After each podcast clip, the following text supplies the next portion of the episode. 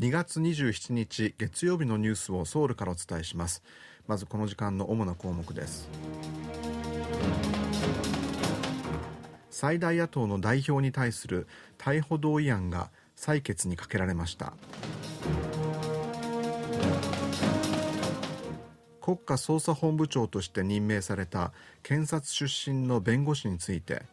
息子の校内暴力問題を理由に任命が取り消されました。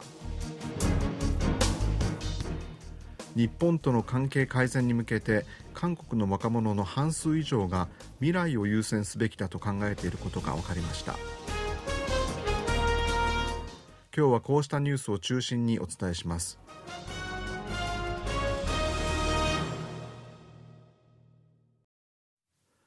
ソンナム市長時代の数々の不正疑惑をめぐり検察が逮捕状を請求した最大野党共に民主党のイ・ジェミョン代表に対する逮捕同意案について国会で採決が行われ票の確認が行われています。現職の国会議員であるイ代表には不逮捕特権があり会期中の逮捕には国会の同意を得なければならず検察は裁判所の許可とユン・ソンニョル大統領の承認を得て逮捕同意要求書を21日国会に提出していました。国会は27日午後本会を開きソンナム市デジャンドンなどの都市開発事業をめぐる背任容疑やプロサッカーチームのソンナム FC への寄付金をめぐる第三者協賄の容疑が持たれている。共に民主党のイ・ジェミョン代表に対する逮捕同意案について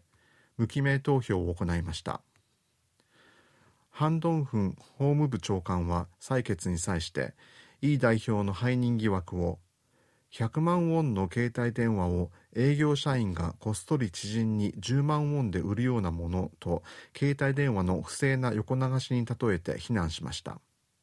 またテジャンドンの都市開発にまつわる不正やソンナム FC 事件など逮捕に値する一つ一つの重大犯罪について裁判所の審査を受けさせてほしいと訴えました。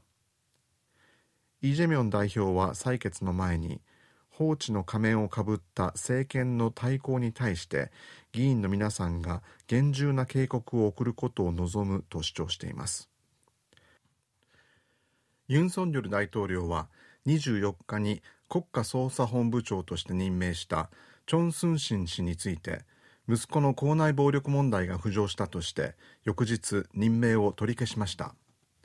国家捜査本部は全国の市道の警察庁や警察署捜査部署に所属する公務員を指揮監督するほか国家情報院から移管された北韓関連の事件も捜査します。チョン氏はソウル中央地方検察庁の人権監督官などを歴任していて警察の捜査を統括する国家捜査本部長に検事出身の人物が任命されたのはこれが初めてでした。今回任命取り消しの理由となった問題は有名私立高校に通っていたチョン氏の息子が2018年に寮の同じ部屋の同級生におよそ8ヶ月間言葉の暴力を繰り返し被害を受けた学生が自殺を図ったため学校暴力対策自治委員会から転校の処分を受けたというもので KBS は事件当時の報道に加えチョン氏が国家捜査本部長に任命された24日にも改めて事件について伝えました。ユン政権のずさんな人事検証への批判が高まる中大統領室は検証過程で問題を察知できなかったことは残念だとして制度の改善策を講じるとしています。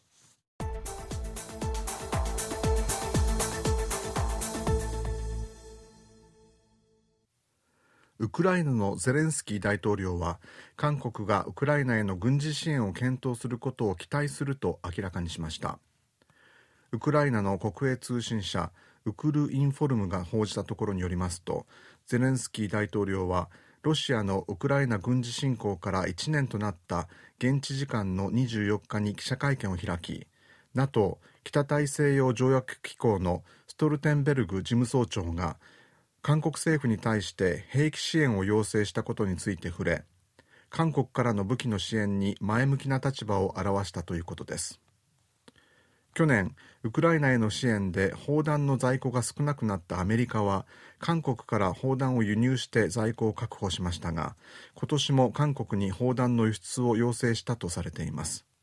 これについて韓国政府はウクライナに殺傷兵器を支援しないという方針に変化はないと改めて強調しています。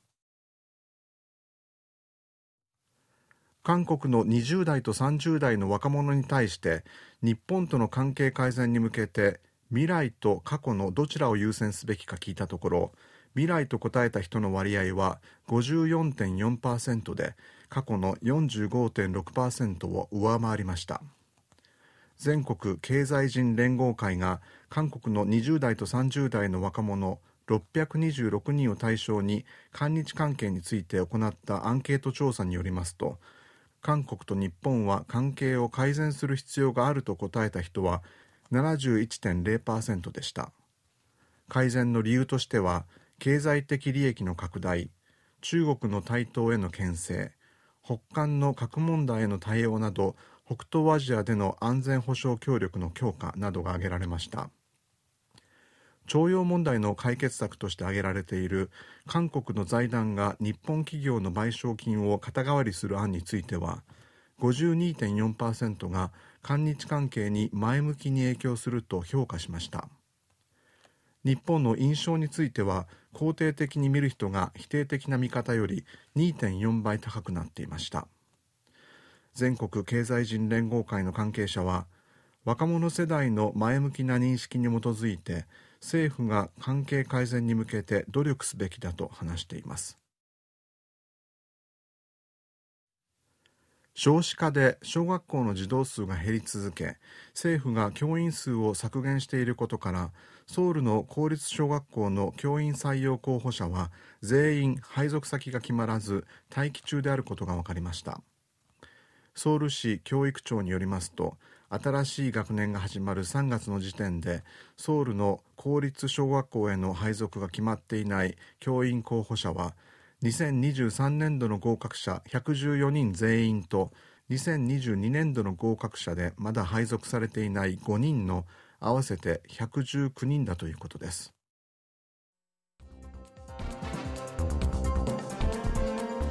こちらは韓国ソウルからお送りしているラジオ国際放送 KBS ワールドラジオです。